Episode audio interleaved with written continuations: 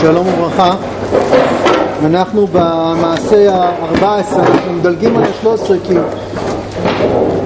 כי ללמוד את זה לפני uh, שבועיים, אבל הלל uh, יפה uh, אריאל נרצחה ואז הייתה הלוויה שלה והשתתפנו בה. אז היה ערב שבת קורח וחשבתי מתוך כך לעסוק בפרשת השבוע.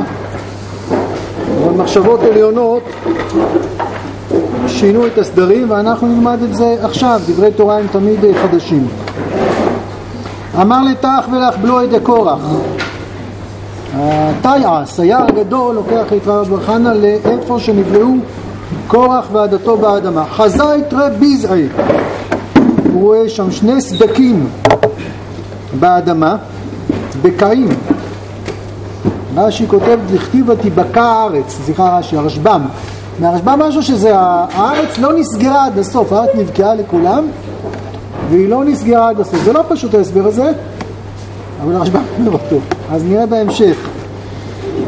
ואבו כמף כקוטרה, היה יוצא עשן מהסדקים. שקל גבבה דאמרה, הוא לקח חתיכת צמר,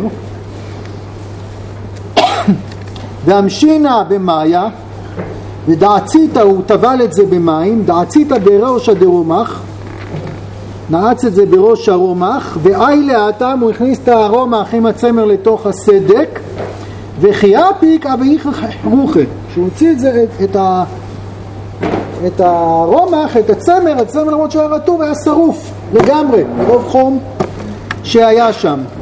אמר לי הצאת מה שמעת.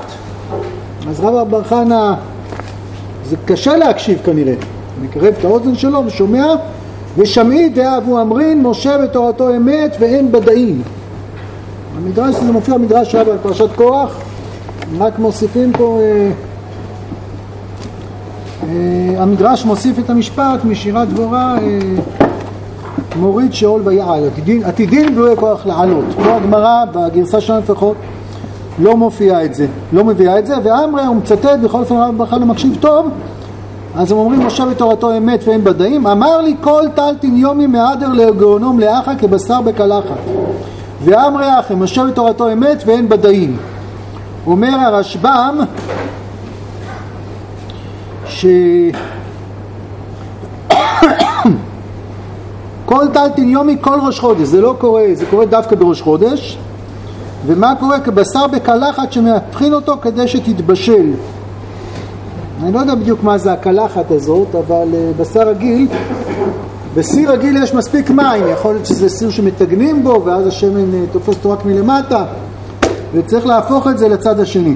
טוב, המדרש הזה יושב על uh, פרשת קורח שאנחנו עוסקים בה הרבה, כל, כל בית ישראל חוזר לעסוק בה מדי שנה בשנה, וקורח יוצא למלחמה על... על משה רבינו ואומר לו, אה, אומר לו שמשה אמת ותורתו לא אמת, נכון? המשפט הזה, משה אמת תורתו אמת ואין בדאים, הוא משפט שיושב על המדרש בתחילת פרשת קורח. שהוא אומר למשה רבנו, דברים האלה לא נצטוות עליהם מלבך את הבודען. הבדיה הזאת, מתברר בסוף שהיא לא בדיה של משה, היא בדיה של אה, כוח ועדתו. מה, מה המשמעות הבדיה הזאת? מה המשמעות העניין של קורח? אנחנו יודעים שקורח הוא לא סתם פרחח קטן, הוא לא שוטה, בטלן ורדוף יצרים במישור הנמוך הזה.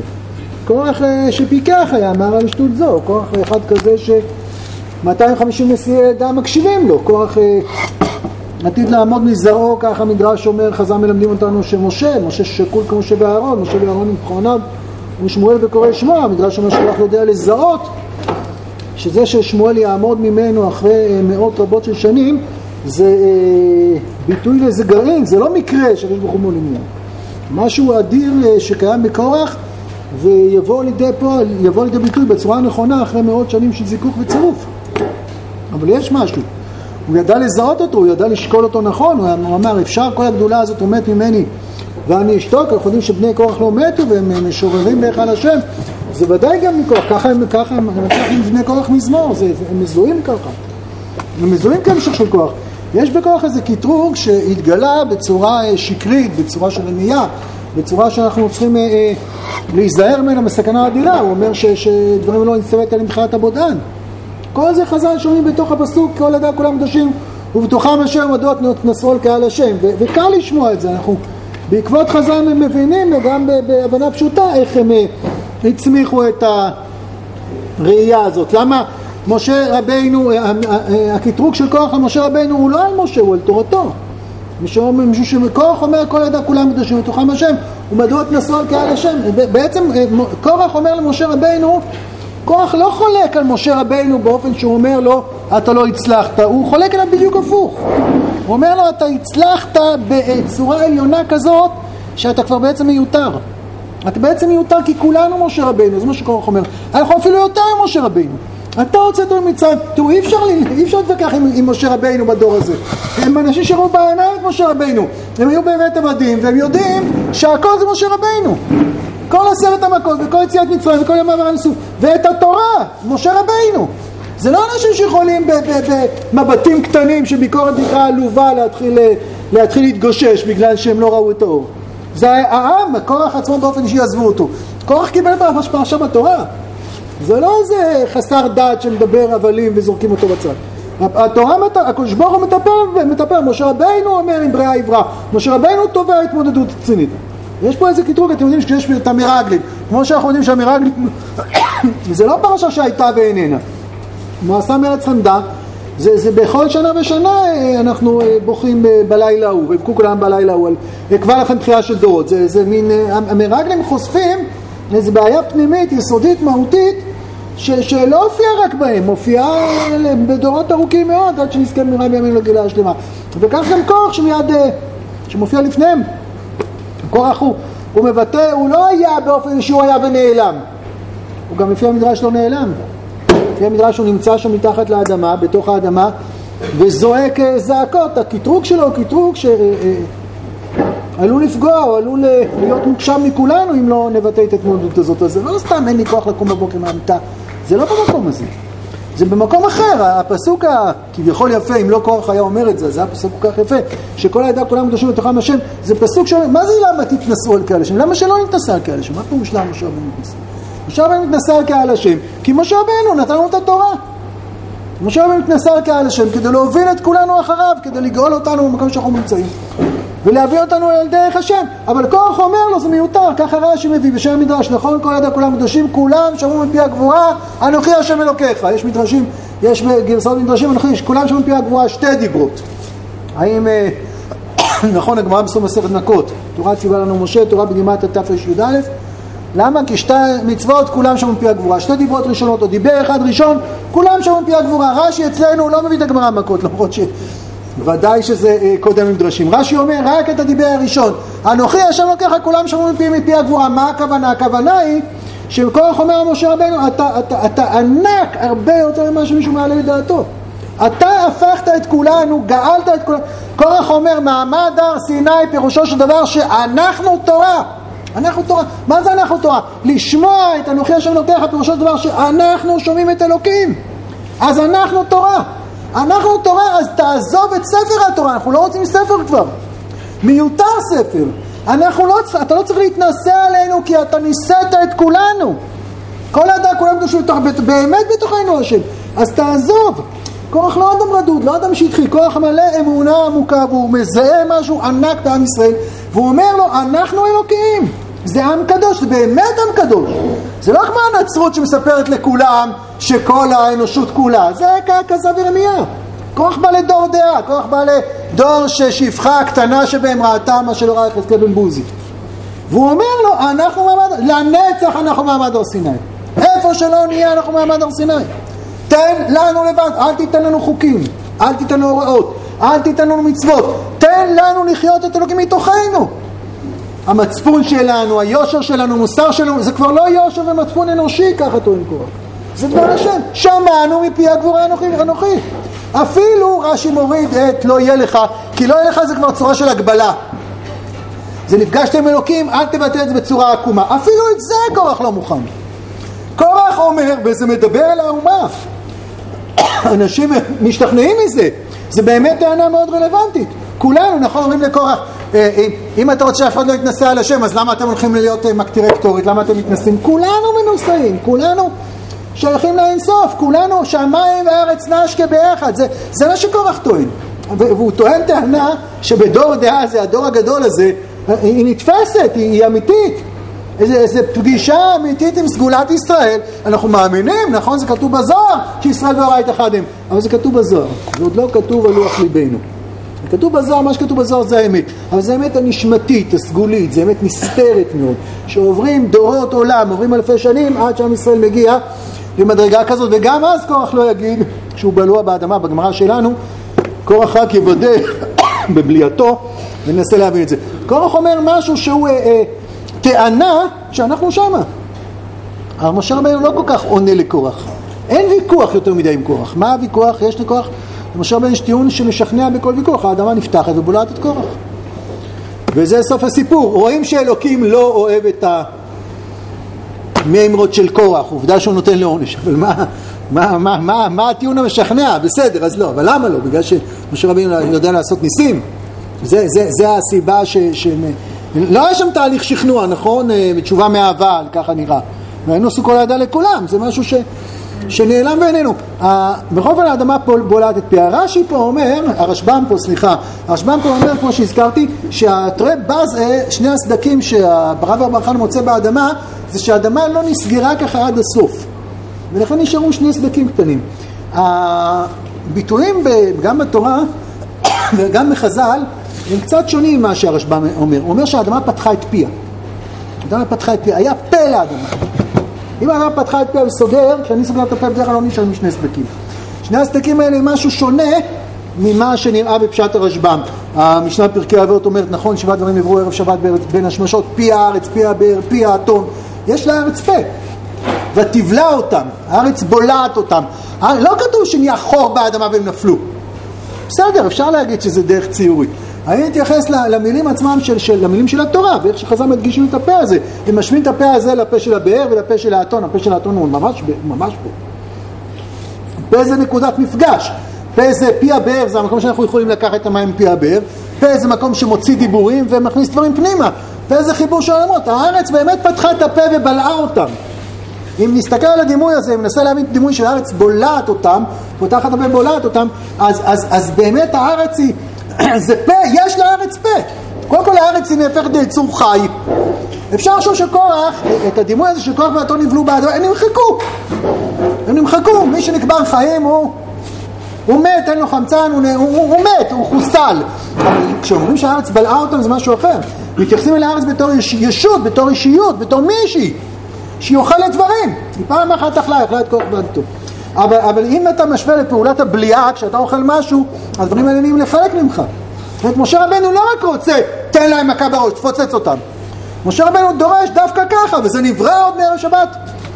זה שזה נברא מערב שבת בין השמשות, זה נברא הרבה לפני שקורח חטא, והרבה לפני שירדו למצרים, והרבה לפני האבות. זה משהו ראשיתי כזה ביסוד הוויית העולם, שיום יבוא ויצטרכו לבלוע מישהו. זה מוכן, זה, זה, זה חצי נס, חצי לא נס, נכון? כל שבעת הדברים האלה זה ניסים אבל שמוגדרים בתוך הטבע, זה ניסים שמוכנים מראש בשלשלת הדורות. הארץ צריכה לבלוע את כוח, גם בגמרא, בגמרא כתוב שצריך את כוח, זה מה שכתוב פה. הגמרא שלנו, כל ההגדות של רבי בר חנא לוקחות כמו מתי מדבר, שהם אלה שבגללם אה, אה, נשארנו במדבר 40 שנה מרגלים, ורב אבר חנה הם ענקים קודם כל, כשהענקיות הזו ודאי שהיא לא פיזית, והם גם אה, צהובי פנים ויש להם חלק לא רבה. אז גם פה קורח, אם אתה מקשיב לו טוב, אם אתה מצוטט, אנחנו נצטרך לצוטט ביחד עם רב אבר חנה, נשמע איך קורח מלמד אותנו שמשה בתורתו אמת.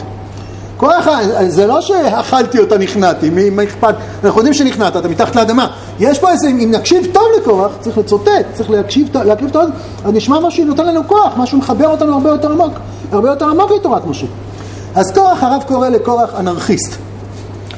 זה אנרכיזם, זה קדם הרבה למעלה שמסתובבים פה, שמשה מרכב לאלה שעושים בעיות. אנרכיזם זה היה, בזמן הרב זה היה תנועה אה, אדירה מאוד מבחינת... אה, החשיבה הלאומית. בטח באירופה היה איזה מאבק גדול בין האנרכיזם לקומוניזם, בסוף הקומוניזם ניצח, בעיקר בגלל שהיה יותר אלים ויותר אה, ערמומי, אבל, אבל איזה מין תביעה כזאת, יש אגרות לרב, אגרות של הרב אלכסנדרוב, אתם יכולים לקרוא, איגרות שהרב מחזיר לרב אלכסנדרוב, די די ידועה, יש קובץ איגרות שהוא מביע עמדות שנראות אנרכיסטיות כאלה.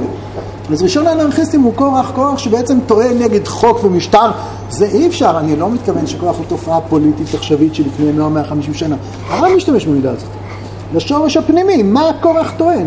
אז קודם כורח טוען מה שנראה מאוד מאוד יפה, אנחנו מעמד הר סיני. איזה מין ביטחון בעם ישראל ואמון בעם ישראל. והוא לא יוצא נגד התורה, חלילה הוא יוצא נגד מצוות התורה. הוא טוען שמצוות התורה הן נכונות לאנשים שעוד לא זכו לחוות את מעמד הר סיני. מי שחווה את מעמד הר סיני? באמת הטלית של כוח היא כולה תכלת זה לא כמו האחרים שלוקחים טלית מטונפת וצועקים שהיא תכלת הטלית שלו כולה תכלת, הטלית שלו כולה קודש ומתוך הקודש הזה הוא שואל אז למה אתה מתערב לנו בחיים? תן לנו הוא לא סתם אומר תן לזרום כי קשה לי לזרום, כי קשה לי להיאבק במשמעת. אני לא צריך במשמעת, משמעת מיותרת. כשלמד את המדרש הזה, אז זה העביר אותי לדמות אחרת, לאבשלום. יש הרבה אה, פערים בין אבשלום לבין אה, קורח, ולמה אני מחבר אותם אני לא יודע. לא חיפשתי מקורות לחיבורים האלה, אבל זה, זה זועק מתוך, ה, מתוך הדברים, אני מתכוון לגמרא במסכת נידה, בדף אה, כ"ד עמוד ב'. הגמרא מספרת שם ש... תניא אבא שאול אומר, גם, גם אבשלום היה סוג של אנרכיסט. נכון, מצד פשט הפרקים, פשט הפסוקים, אז uh, אני אקריא פה פסוקים, אני יכול לקחת? לא נמצא פה, אני יכול לקחת. אבשלום, איך שאבשלום משכנע את עם ישראל uh, למרוד במלך, זה אולי פסוקים שלימדנו אותם פה, אבל uh, זה, זה פסוקים שנראים מוזרים מאוד, בואו נקרא את, אה, את האופן שבו אבשלום אה, משכנע את כולם. בפרק י"ד, כן, ט"ו. ויהי מאחרי כן ויעש לו אבשלום מרכבה וסוסים וחמישים איש רצים לפניו, כשאבשלום חזר, כשדוד הסכים להחזיר אותו, והשכים אבשלום ועמד על יד דרך חשר ויהי כל האיש אשר יהיה לו ריב לבוא אל המלך למשפט ויקרא אבשלום אליו ויאמר אי מי, אי מי, אי, אי מזה עיר אתה מאיפה אתה? אבשלום עומד בליד הכניסה להיכל המשפט לכיסא המשפט של, של דוד וכשמישהו בא שאומר מאיפה אתה? מאחד שבטי ישראל עבדיך ויאמר אליו שלום ראה דבריך טובים ונכוחים ושומע לך בית המלך וואלה איזה דברים של טעם אתה אומר אתה ממש צודק המלך לא יקשיב לך. ויאמר אבשלום, מי ישימני שופט בארץ, ועלי יבוא כל איש אשר יהיה לרב במשפט ואיש תקדיב. זה מקסים, נכון? אם היה לנו כזה שופט מקסים, שכל מי שיבוא יהיה צודק. מי? שור שנגח את הפרה. נכון, אתה צודק. הוא נגח, הוא ח... אתה צודק. מה, איזה מין אמירה הזאת? אבשלום אוטומטי. זה נשמע ילדותי קצת, מה, עם ישראל כזה שויקה? אבשלום עומד בשער ואומר, תשמע איזה דברים יפים. כל מי שבא, אבשלום אומר דברים יפים. כל מי שיש לו טענה, מי יבוא ויצטקטיב? קודם כל, אז פעם למדנו את זה, מסתבר שזה לא אה, מסרת בבא קמא. משום שמסרת בבא קמא הולכים לסנהדרין, הולכים לדיינים, לא הולכים למלך. יכול להיות שדוד המלך היה ראש הסנהדרין, אבל זה לא משפטי המלך, זה... הסנהדרין יושב בלשכת הגזית, וגם לפני שישבו בלשכת הגזית, זה לא ארמון המלך. משפטי המלך זה, זה, זה, אה, הם גם נקבעים לפי הלכות, מלכים, בוודאי, אבל זה, זה דברים כלליים, זה דברים ציבוריים, זה דברים של הנהגת המדינה. וכל מי שיש לו טענות נגד החוק, נגד חוקי המיסים ונגד חוקי התעבורה, טענות אידיאליסטיות, אבשלום מתלהב מכולם. אבשלום מצטער בפסוקים, בפשט הפסוקים, אבל גם לפשט הפסוקים, בתור אנרכיסט כזה. בתור אדם שחושב שכל החוקים הם קטנים מדי. מי שבא יש לו טענות נגד הפקידות, נגד השלטון, נגד יותר מדי מיסים, כולם צודקים. כולם צודקים. אוטומטית, לא כתוב בכלל מה הוא אומר. מאיפה אתה? איזה יופי. דרך הטובים נוכחים. המלך לא יקשיב לך. בטח שהמלך לא יקשיב, כי המלך הוא מלך. כי המלך, בשביל מה יש מלכות? בשביל לחלק סוכריות? המלך, בשביל מה משה רבנו התנשא מעל קהל השם? בשביל לרומם את כלל ישראל, בשביל שהוא נשמע את האומה, בשביל שהוא מפיח בכולם חיים, בשביל שהוא גורם לכולנו לחיות רק את הפרטיות שלנו. בגלל זה פשר החוקים. אם אתה רוצה לחיות על להיבודד, אתה לא צריך חוקים באמת. אתה יכול לעשות מה שאתה רוצה, אתה יכול דווקא להפריע לכולם בין שתיים לארבע, כי אין שם אף אחד. אבל מלך הוא לא רק מסדר את החיים, הוא הסידור הזה של החיים, הוא בא מתוך אמונה שכולנו אחד, שנשמתנו כולנו, וממילא נשמת הכלל מופיעה בנו, ממילא דוד זה תורה, כי תורה זה נשמת האומה. אבל אבשלום עומד שם, והכל בסדר. הוא נגד חוקים כאלה, הוא, נגד, הוא הכל בסדר, והוא אומר, הוא מצהיר הצעה, מי יתנני שופט בארץ והצדקתי כל איש משפט. אני נגד חוקים, זה מה שהוא אומר, אני אנרכיסט. אבשלום הוא אנרכיסט גם בהתנהגות שלו, הוא מגדל את השערות שלו, הוא לא מוכן לגעת בשערות שלו. הוא נותן לכל שערה שלו להיות משוחררת, הוא לא משחט אותה, הוא לא מתווכח איתה, הוא לא קוצר אותה, הוא לא קושר אותה, הוא נותן לשערות שלו לזרום, הוא רוצה שהשערות של כולם יזרמו. זה לא נעים, אבל המרץ הוא מתחיל פה מחברון, יש פה בחברון סכנה כזאת שניזהר, לא להיות אה, אה, חסידים שלו, אבל, אבל אה, כש, כש, כשאבשלום נופל בקרב, כשיואב מחסל אותו, אז כולם זוכרים את האבל הכבד של, של דוד, שלא, שוב, לא צריך לראות את המדרשים, בפשט הפסוקים דוד אומר, ו, ו, ודוד חושב את מה שהוא אומר, וכשנודע לדוד שאבשלום אה, נפל, שאבשלום נהרג, וירגז המלך ויעל אליית השער ויק וכה אמר בלכתו בני אבשלום, בני בני אבשלום, מי ייתן מותי אני תחתיך אבשלום, בני בני. ודוד מתכוון ברצינות. דוד מתכוון ברצינות, ברור, מה השאלה בכלל? שמי ייתן מותי אני תחתיך. נכון? חזרנו שהוא הזכיר שבע פעמים, בני, בני, בני, בני, בני. יצא לי חמש, אבל שבע פעמים שהוא העלה אותו משבעה, אה שמונה ועוד שלוש פעמים אבשלום. שהוא העלה אותו משבעה מדורי גיהנום ומדור אחד והתפילה והפעם השמינית שהוא הזכיר אותו זה להביא אותו לחיי העולם הבא. דוד, דוד הוא לא אדם פרטי, דוד הוא, הוא לא אדם שעכשיו אה, ימותו כולם אכפת לי מהבן שלי, הוא שכח לו את הכל. דוד הוא מלך ישראל, דוד זה תורה. והתורה בוכה על אבשלום והתורה אומרת, התורה אומרת, דוד הוא תורה בוודאי והתורה אומרת שמבחינות מסוימות מי ייתן מותי אני תחתיך יש באבשלום משהו שהוא כביכול יותר גדול מדוד. אז המהר"ל אומר בחידושי האגדות במסכת נידה, רגע, מה המדרש? זה מדרש שאני לא רוצה אה, ללמד כולו, רק נקודה אחת. אבא שאול אומר, קובר מתים הייתי והייתי מסתכל בעצמות של מתים. פעם אחת נפתחה מערה תחתיי, הוא היה מציין את ה... יודע להסתכל במי שמת, הוא היה קברן, והוא אה, ידע לפי המת לזהות כל מיני דברים. פעם אחת נפתחה מערה, מערת קבורה נפתחה תחתיי, ועמדתי בגלגל עיניו של מת עד חותמי. העין שלו הייתה כזאת ענקית, שהוא שקע בתוך העין כמעט עד שהוא נחנק, עד שהוא מת. כשחזרתי לאחוריי, אמרו עין של אבשלום הייתה. אבשלום היה קבור שם, בדיוק נפלתו לתוך העין. שמא תאמר אבא שאול ננס הווה,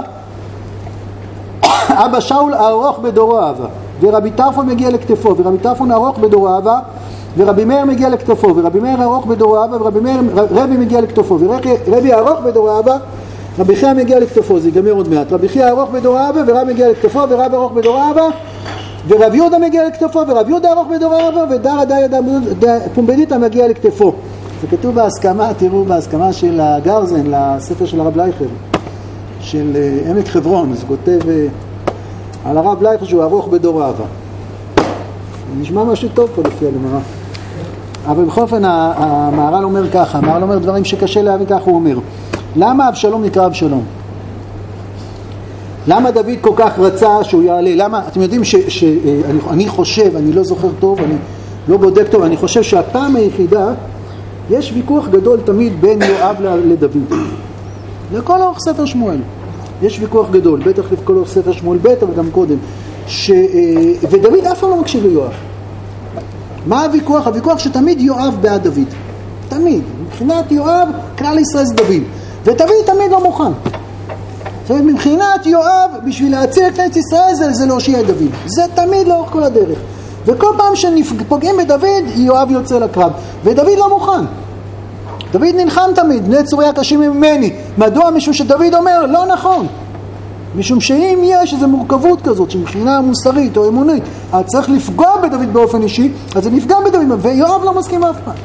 המלחמות הן תמיד שיואב בעד דוד ודוד בעד משהו מכלל ישראל, ולכן אה, אה, יש לנו פה את אבנר בן נר, ולכן המסע בין יתר לכן כל הרשימה הארוכה ש, שהוויכוחים הקשים שבסופו של דבר דוד מצווה את שלמה מה שהוא מצווה ביחס ליואב זה הפעם היחידה שיואב נוזף בדוד ודוד מקבל את הנזיפות שלו. משום שכשדוד התאבל על, על, על אבשלום ותהי התשועה ביום ההוא לאבל לכל העם כי שמע העם ביום ההוא לאמור נעצר המלך בנו ויתגנב העם ביום ההוא לבוא העיר כאשר התגנב העם הנכלמים ונושם במלחמה. והמלך לעט את פניו ויזעק המלך קול גדול הנה שלוש הבני שחיפשתי בני אבשלום, אבשלום, בני, בני, הוא זועק בקול, הוא לוהט את פניו. זאת אומרת, כל אלה שמסרו את נפשם במרד של אבשלום, הקבוצה הקטנה הזאת, שוויתרה על הכל ונשארה נאמנה והסכימה, זה היה ברור שהם ימותו בקרב, והסכימה ללכת איתו ברגעים הכי קשים, דוד בכלל, הוא, הוא מצטער שהם ניצחו. הוא אומר, חבל, והם מתגנבים כל מיני נושאים. ואז יואב, ויבוא יואב אל המלך, ויאמר, ובשת היום את פני כל עבדיך. כי ידעתי היום כי לו אבשלום חי וכולנו היום מתים, כי אז ישר בעיניך. אני יודע בדיוק שאתה היית מעדיף שכולנו נמות ואבשלום יחיה. והוא לא אומר סתם, הוא אומר מתכוון ברצינות. ואתה קום וצא ודבר על לב עבדיך. ואז המלך מקבל. אבל מה הפשר של אבשלום? למה דוד כל כך רוצה את אבשלום? אבשלום עשה דברים נוראים. חוץ מזה שהוא קם על אבא שלו ובעל פילג שבים. באמת הוא עשה דברים נוראים. אז אומר המהר"ל ככה, ויראה כי לכך נקרא אבשלום. אבשלום, הגמרא אומרת שהעין של אבשלום הייתה ענקית, היא הייתה אינסופית. אבא שאול ארוך כל כך בגובה, זה לא, אני לא חושב שהוא היה גבוה בקילומטרים, לא נראה לי שהגובה הוא גובה פיזיולוגי, אבל יש לו איזה עין כזאת ש, שאבא שאול בעצמו הוא כלום בתוכה. אז הוא אומר ככה, לכך נקרא אבשלום, שהשם הזה מורה על ההיעדר הגמור שנמצא בו. אבשלום זה היעדר גמור. בגלל זה קוראים לו אבשלום, למה? כי היה הוא אב אל השלמות, אבשלום הוא אבא של השלום. מה זה אבשלום? זה, למה אבא של השלום זה היעדר גמור? אומר המהר"ל כי ההיעדר הוא אב, שהוא קודם להוויה. כי כל הוויה ההיעדר קודם לו. וההוויה הוא השלמות כמו ההיעדר שהוא חיסרון כמו שהתבהר. אין הוויה רק אם יוקדם לו היעדר. ודבר זה תלמוד מן תורת אמת שמתחילה כתיב ויהי ערב שהוא לילה והוא היעדר וכך נקרא חושך מלשון ולא חסכת את בנך, זה סין וזה שינה בכל אופן, אחר כך יהי בוקר. ומפני כי אבשלום היה היעדר הגמור, לכך נקרא אבשלום, שהוא התחלה ואבל הוויה, שהיא השלמות. איך המהר"ל לוקח את אבשלום שהורס את הכל, ומוכן להיכנס אפילו באבא שלו, ואומר שהוא היעדר, למה היעדר גמור זה אבל השלמות? למה? משום שהחלוקה הרגילה של המציאות, המבט הרגיל, כפי מה שמופיע בראשונים, והמהר"ל ודאי מתייחס אליו הרבה, אנחנו עוסקים הרבה בביטויים האלה בישיבה, זה חומר וצורה. יש חומר וצורה. חומר זה עצם המציאות, חומר הגלם, שהוא חסר משמעות מצד עצמו, הוא כלום, הוא לא כלום, הוא חומר, ועל החומר הזה חלה צורה. צורה אפשר להסביר את זה בהרבה דברים. צורה זה מגמה, צורה זה שאיפה, צורה זה אידיאל. יש עולם שהוא חסר משמעות, חסר צורה, חסר כיוון, ואנחנו רוצים להכיל על העולם הזה איזושהי משמעות. זה חומר גלם, את העולם הזה הוא יכול ללכת לכל הכיוונים, אבל אנחנו נאבקים שהעולם הזה לא יהיה סתם גושי חומר חסרי משמעות, ערימות של חול. אנחנו נלחמים כי יש לנו צורה, יש לנו שאיפה, איך להישאר העולם, איך לקדם את העולם. ובמאבק הזה, אם יש בך צורה אמיתית, אם יש לך שאיפה אמיתית, יש לך מסירות נפש, וזה חי בך, ואתה נלחם למען המטרה, ותורת אמת בפיו, אז לאט לאט החומר הולך ולובש את הצורה. החומר הולך ולובש את הצורה. ועד שבסופו של דבר נוצרה התאמה מלאה בין החומר לצורה. שהעולם כולו מתוקן, העולם כולו נראה בדיוק כמו השאיפה שלך. זאת אומרת, צורה זה דבר עליון, צורה זה דבר אידיאלי, וחומר זה דבר נמוך, חסר משמעות. האפר, יסוד האפר, נכון, תמיד מבטא, בשפה של, של רבותינו, ראשונים וגם אחרונים. עפר מבטא את עצם החומר, חזון איש כותב שמיסוד האפר באה עצלות. זה כתוב בספרים יותר גדולים מלפניו. שיש בנו יסוד עפר. עפר זה עצם, עצם החיים. מה אתה עושה עם עצמך? אתה חי, אתה אוכל ארוחת בוקר, מה אתה עושה עם עצמך? יש אין סוף רמות של צורה, ויש אין סוף של רמות של חומר. יש הרבה דברים שהם צורה ביחס לחומר, ביחס לצורה יותר עליונה. הם בעצמם חומר נכון, זה כמו שרשרת הפיקוד בצבא, שה... קצין מחליט על החיילים, החיילים זה החומר והקצין מחליט עליהם, והמג"ד הוא מחליט על הקצין, והמח"ט מחליט... זה, זה אה, דוגמה חיצונית כזאת, אבל הרעיון שלכאורה, אז, אז יש לנו עולם, ואנחנו רוצים להכיל, אה, שהעולם ייראה בצורה מסוימת, העולם יתגלה בצורה מסוימת, אז אנחנו נאבקים. ומה קורה כשהעולם אה, לובש צורה? מה קורה כשהעולם לובש צורה? אז הגענו לסוף הדרך, נכון? והגענו לשיא. אבל אז בא היעדר. יש חומר, יש צורה, אומר המראה, יש גם היעדר. יש כוח בעולם, שאבשלום הוא המייצג הכי נאמן שלו, שהוא אה, אה, מתחיל לכרסם, הוא מתחיל להרוס. עברנו תהליך ארוך כזה, הגענו לפסגה והגענו לשיא, כמו גל. גל מגיע לשיא שלו, וכשגל מגיע לשיא שלו, הוא מתחיל להישבר. אנחנו חושבים שזה נשבר בגלל, בגלל שהגל אה, מיצה את עצמו. ואנחנו מצפים אולי שבאידיאלים שלנו זה לא יהיה ככה. והמהר"ל מלמד אותנו, פותח לנו את עינינו להבין שמה שמביא, ההיעדר הזה, הדבר שכשמגיעים לשיא הוא מתחיל לפורר את המציאות, הוא אבי השלמות. יש משהו בהיעדר הזה שהוא הרבה יותר גדול מהצורה. נניח שהאידיאלים הציוניים, נניח שהם הגיעו לאיזה מימוש עצמי שלהם. לאידיאלים הציוניים, במובן, ה, נקרא לזה החילוני, הפשוט, הבסיסי, אז היה רצון לבנות מדינה חזקה שהעם היהודי יחיה בתוכה, והאידיאלים האלה הצליחו, הצליחו. בעולם הזה ההצלחה הכי, גדולה, הכי גדולה של אידיאל זה שהוא נהיה מיותר. שהוא קטן עלינו. זה כבר לא צריך את זה. זה מאחורינו. כאילו אתה מגיע לישיבה, וההצלחה הכי גדולה שלך זה מה? זה היום שאתה מחליט לעזוב את הישיבה. שזה תהיה החלטת אמת בעזרת השם. ביום שאתה צריך להחליט שאתה עוזב את בסדר? שנזכה כולנו להגיע ליום הזה. שלכאורה, אה, כן, משום שאתה... אה, הייתה לך סיבה למה רציתי להגיע לישיבה. היה לך חלום, להיות בן תורה, להיות עובד אלוקים, לתקן מידותיך, וללכת בדרך השם. וברגע שאתה מגיע, מרגיש שהגשמת, להגשים את החלום, להגשים את החלום, אז מה? אז זה יהיה, אם עכשיו תמשיך להישאר בישיבה, אז זה כבר יכול להזיק. אתה יכול להישאר בישיבה, אתה צריך לפתח חלום חדש, צורה חדשה. אז הציונות למשל, הציונות כפור כמו שהיא הופיעה בלבוש שלה, היא מיצתה את עצמה. וברגע שהיא מיצתה את עצמה, אז היא מתחילה להיות פוסט. לפעמים אנשים מצטערים למה נהיית פוסט, חבל שנהיית פוסט. אבל אם היא לא תהיה פוסט, אז מה, אז מה, מה יקרה? הם מתחילים להתאבן, מתחילים להסתייד. צורה נותנת חיים כל עוד מה? כל עוד היא מקדמת את העולם. אבל לפעמים צורה יכולה לתקוע את העולם. וכמה שצורה יותר גדולה ויותר מלהיבה והיה לה יותר מסירות נפש, ככה יש אנשים שמנסים לאחוז בקרנות המזבח ולא לתת לעולם להשתנות והם צועקים הצילו מה היה לנו כזה אידיאל וכזה, למה אנשים עוזבים את זה? אבל העזיבה של האידיאל הרבה פעמים באה מהם היא היעדר, היעדר, ה' עין ד' ר' שלילה, חיסרון אבל השלילה והחיסרון הזה יש בהם משהו שהוא אבא של השלמות, למה? כי באמת ביחס בין מערכת היחסים בין החומר ובין הצורה, ברור שהצורה הייתה הרבה יותר גדולה, אבל הצורה היא לא האלוקות. במאבק בין חומר וצורה, הצורה יותר גדולה, אבל יש צורה עוד יותר עליונה. וכשאתה כובש מדרגה, בונה מדרגה, אתה נפתח למאבק חדש. כשאתה רוכש קומת חיים בכל תחום שיהיה, אז אתה לא סבי. אתה בנית, ביססת, אתה עולה קדימה, אנחנו נעים כל החיים. אנחנו לא ניסינו, זו הסכנה הכי גדולה, אתם זוכרים דיברנו על ההוא שהורס לנו את המדבר?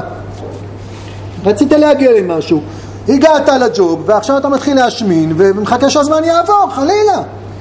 אתה מגיע למקום ואתה נדרש לאיזה מין משהו כזה ש, שמתחיל ליצור סדקים ומתחיל להמאיס עליך, זה מתחיל להיות קטן. תנועות תרבותיות, תקופות בחיים, אם אתה אה, כיתה א' הייתה, הייתה השנה הכי נפלאה בחייך, אז יהיה עצוב מאוד אם, לא תסכים לעלות לכיתה ב' ולא לכיתה ג'. תגיד, לא טוב לי בכיתה א', תשאר בגיל 40 בכיתה א', זה כבר נלעג, זה עצוב. אז יש כוחות כאלה, שאם אתה לא מוכן לעבור עליהם לבד, אתה לא מוכן לחפש רק את השלב הבא, ולא פשוט בכלל, יש איזה משהו שיוצר אנטי כזה, יש משהו שיוצר שאלות, יש משהו אנרכיסטי כזה, נקרא לזה בעברית אחרת, בסדר? במקום היעדר נקרא לזה אנרכיסט. מה זה אנרכיסט? אנרכיסט זה מי שלא מוכן לקבל חוקים. הוא לא מוכן לקבל חוקים, יש כאלה שמוכנים לקבל חוקים כי הם סוציומטיים והם בטלנים ועצלנים והם לא רוצים שיפריעו ליצרים שלהם אבל, אבל זה, יש תנועה אידיאלית שנקראת אנרכיזם תנועה כזאת שיש בה איזה מין אמון, אמון כזה באנושות שבאמת כל חוק הוא מקטין אותנו וכל חוק מצמצם אותנו ואנחנו רוצים משהו יותר מזה זה יכול להיות חוק וזה יכול להיות צורה וזה יכול להיות אידיאל המאבק בין צורה לחומר הוא מאבק שבסופו של דבר החומר יותר גדול מכל צורה שלא תהיה. אני עכשיו אומר הפוך ממה שאמרתי קודם, נכון? כשלוקח ילד קטן, נניח, בחור צעיר, הוא לא יודע כלום מהחיים שלו, אז הוא חומר, אפשר לדחוף לו למוח שטויות ואפשר ללמד אותו דברים גדולים בניסיון. הוא כשלעצמו, הוא לא יודע כלום, נניח שהוא חומר. זה יכול להיות עם, זה יכול להיות תנועות, חומר, הוא לא יודע כלום. אבל אם נצליח, אם הוא יצליח, הצורה שלנו זה, זה השאיפות שלנו, הרוחניות שלנו. אם אנחנו נצליח להציל לעצמנו מטרות, אז נגדל ונהיה הרבה יותר רציניים ממה שאנחנו עכשיו. נכון ולא נכון. משום שבחומר, החומר הוא הדבר הכי נמוך, החומר הוא הדבר הכי עיוור. האדמה, האדמה זה החומר, העפר. אבל יש בחומר פוטנציאל שהוא הרבה יותר גדול מכל הצורות שאי פעם יחולו עליו. החומר, אלוקים ברא לנו חומר, ובחומר הזה יש פתיחות סגולית כזאת לאין סוף, זה כמו האדמה. אף אחד לא רוצה לאכול אדמה, אין מה לעשות עם אדמה. אתה רוכש אדמה, אתה משתלט על אדמה, אתה מלמד אדמה כדי לגדל עליה צמחים. אתה זורע בזרע, ואתה מצפה שהזרע הזה ינבוט ויגדל. מה האדמה בעצם עושה? האדמה בעצם, הזרע הוא הצורה.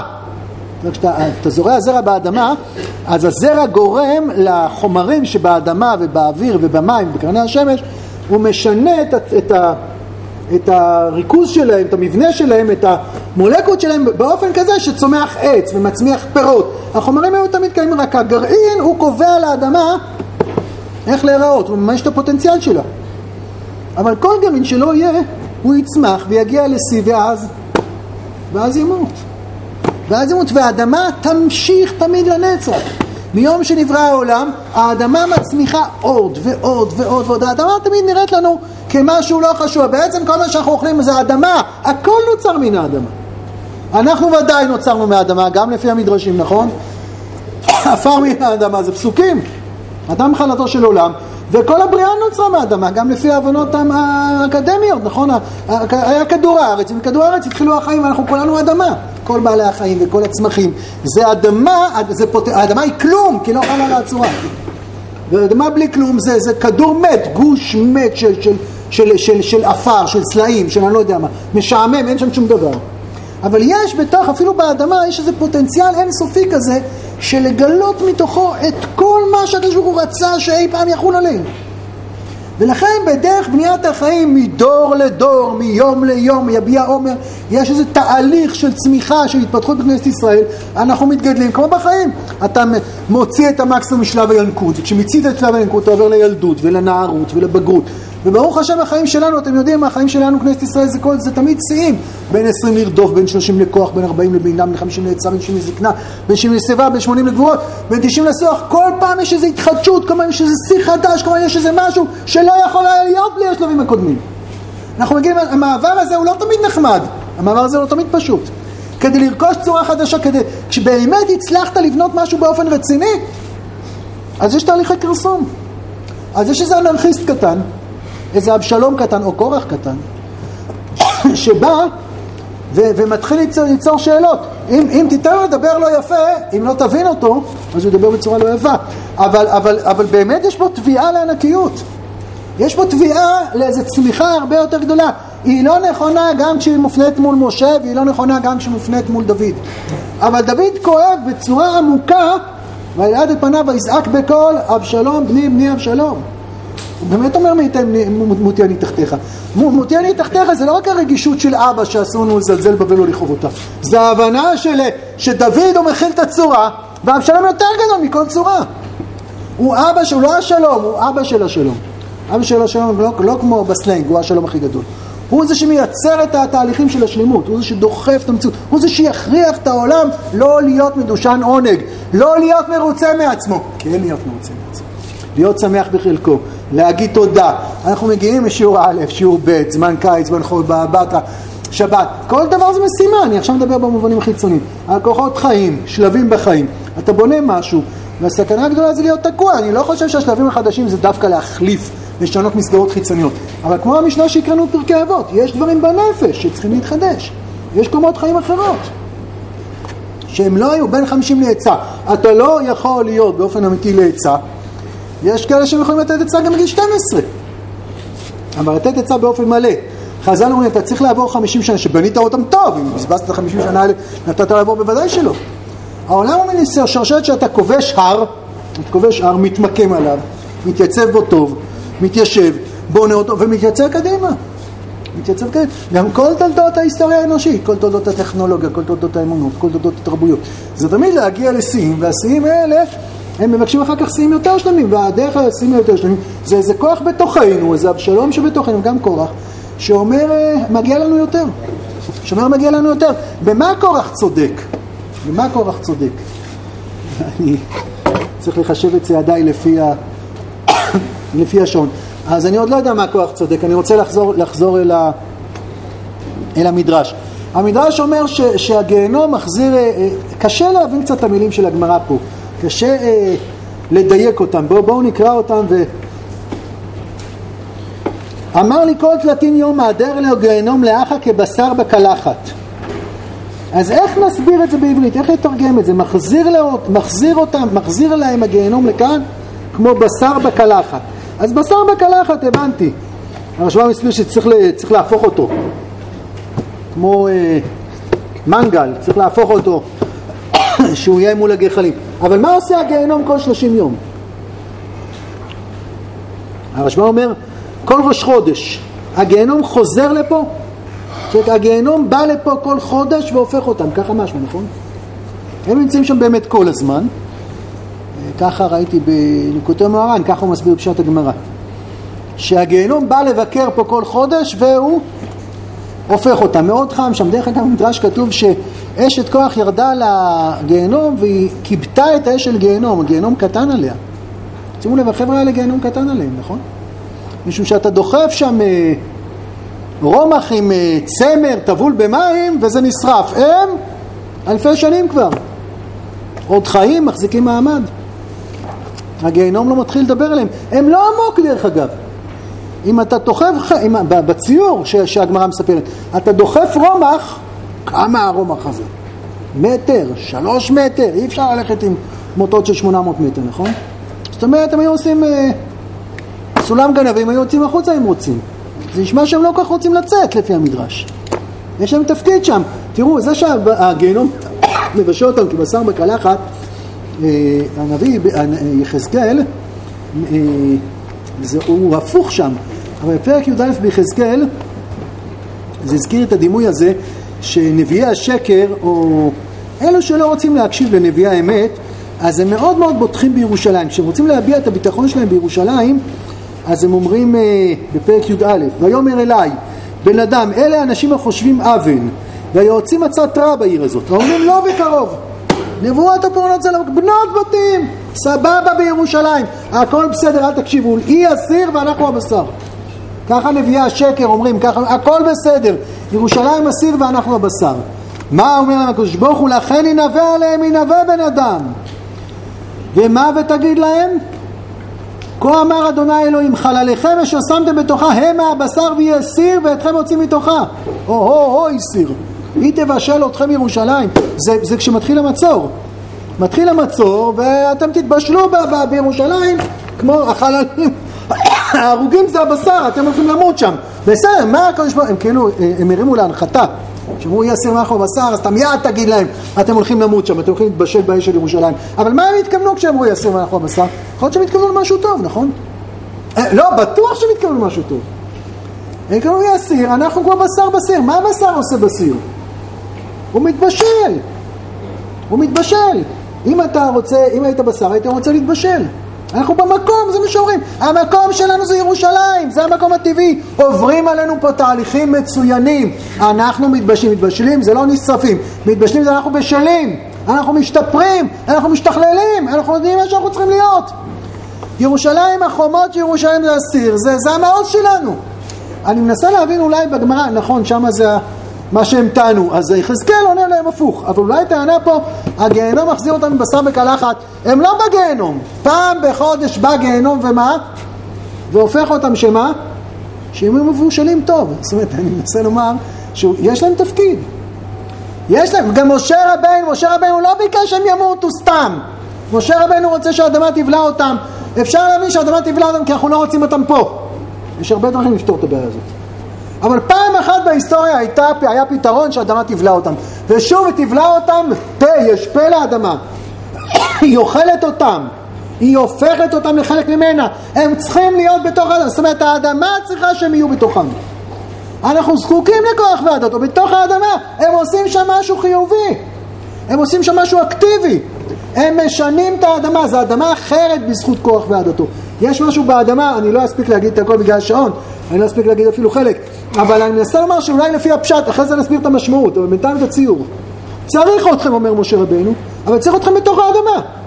ובאדמה אתם צריכים כל הזמן להתבשל, זה לא פשוט. ופעם, כל, ראש, כל חודש חדש אתם צריכים להתבשל. הרשב"א אומר, זה, זה לא שהאש נהיית נמוכה, אז בואו נכאיב לכם, זה לא נכאיב לכם. האש של הגיהנום היא קטנה על, על, על אשת קורח, אשת קורח היא... הגיהנום בורח כשהיא מגיעה. ככה משמע במדרש. אבל יש פה איזה משהו אקטיבי כזה ששומר על הדינמיות של אנשי קורח. שומר על, על, על הצעקה הזאת, כמו שאבשלום, שבאופן אישי לקח את הכוח הזה למקומות, למחוזות נוראים, אבל בסופו של דבר הסערות שלו הרגו אותו, אז גם קורח העצה שלו הרגה אותו, אבל היא הרגה אותו באופן שאם דוד כל כך מצטער על אבשלום, אז משה לא מצטער על, על קורח, משה שלח את קורח למקום הנכון שלו. ולכן אם נשמע טוב את קורח או נבין בזכות קורח, למה משה אמת ותורתו אמת ואין בדאים, אבל זה כבר לא נספיק לעשות היום. אז נמשיך בשבוע הבא בעזרת השם, בשורות טובות, שיהיה לכם שבת שלום לכולם.